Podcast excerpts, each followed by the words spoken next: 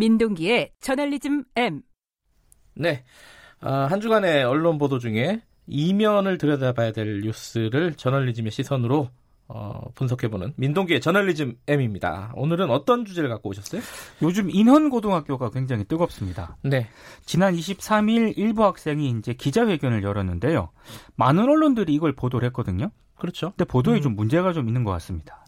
어, 일단 뭐 기자회견 내용을 저도 이제 감- 단편적으로 보면은 뭐 내용 자체는 좀 충격적이더라고요. 일부 교사들이 수업 중에 조국 관련 가짜 뉴스를 믿으면 다 개 돼지다 이런 얘기를 했고 자한당은 망한다. 그리고 교내 마라톤 행사 때 정치적 선언문을 몸에 붙이지 않은 학생은 결승선에 못 들어오게 했다. 기자회견에서 나온 주장이거든요. 네.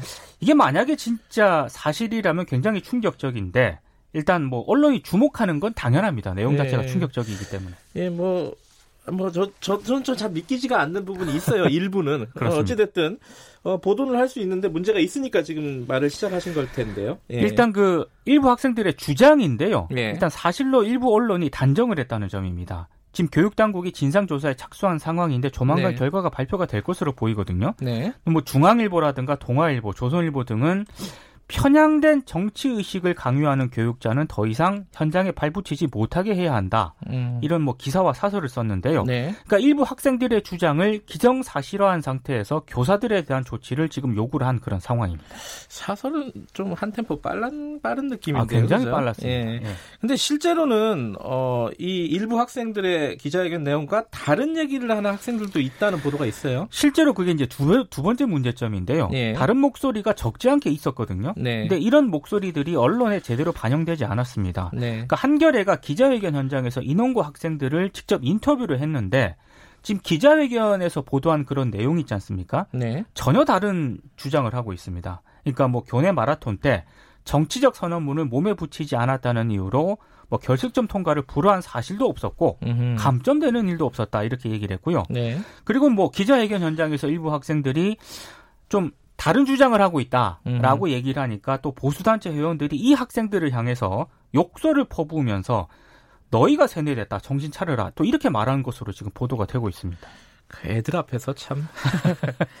예, 이 근데 학교 측에서요. 그러니까 제기된 주장 중에 학교 측에서 인정한 부분들도 좀 있어요. 그죠? 그렇습니다. 예. 근데 이제 일베 발언 같은 경우가 상당히 좀 논란이 좀 제기가 됐는데요. 네. 어제 그 인원 고등학교 교장이 기자회견을 열었거든요. 네. 그러니까 일베 아니냐라고 발언한 거는 맞다고 합니다. 근데. 맥락을 보면 그 학생이 문죄인 같은 극우적 발언을 해서 음흠. 그 교사가 너 일베 입장 아니냐 이렇게 얘기를 한 거라고 얘기를 하고 있거든요. 네. 그리고 조국 전 장관 관련 뉴스는 모두 가짜 뉴스라고 했다는 그 그런 주장에 대해서도 네.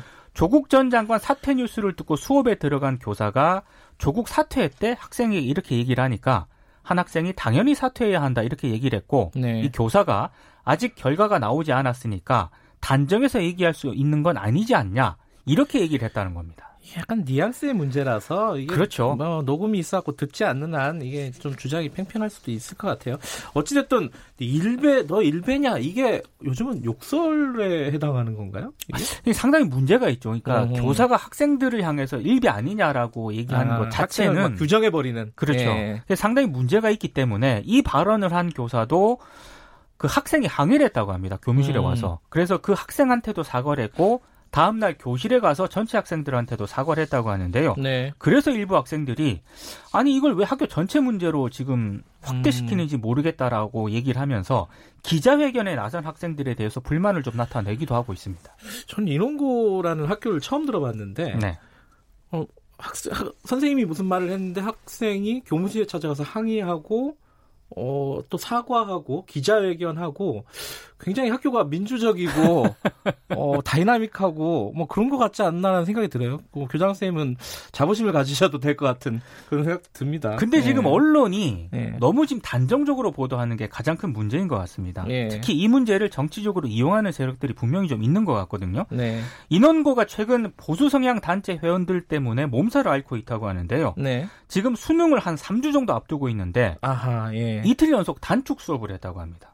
시끄럽고 그래서 그렇죠. 시끄러워가지고. 예. 그리고 오늘 서울신문을 보니까 그 인원고등학교 한 교사가 수업 시간에 좀 조용히 해달라 이렇게 외쳤는데 집회 참가자가 좌빨 선생 나와서 얘기하라. 또 이렇게 말을 했다고 보도를 하고 있거든요. 학부모가 나설 타이밍이 아닌가. 그래서 지금 보수 단체들이 오히려 예. 학생 학습권을 침해하고 있다 이런 주장이 나오고 예. 있는데요. 예. 사실 언론이 문제를 지적하려면 저는 이 부분을 지적하는 게 온당한 태도라고 보는데 네. 근데 오늘 또 일부 보수 신문을 보니까 여전히 좀 논란을 확대 재생산하는 듯한 그런 보도를 이어가고 있습니다. 네. 그리고 지금 인원고 학생회장단이 언론 좀 학교 내에서 이 문제를 대화로 좀 해결해야 한다라는 음. 입장문을 내지 않았습니까? 네. 언론 보도하는 기자분들도 좀 이런 부분에 귀를 좀 기울여야 하지 않나 이런 생각이 좀 듭니다. 네, 좀 찹찹한 얘기네요.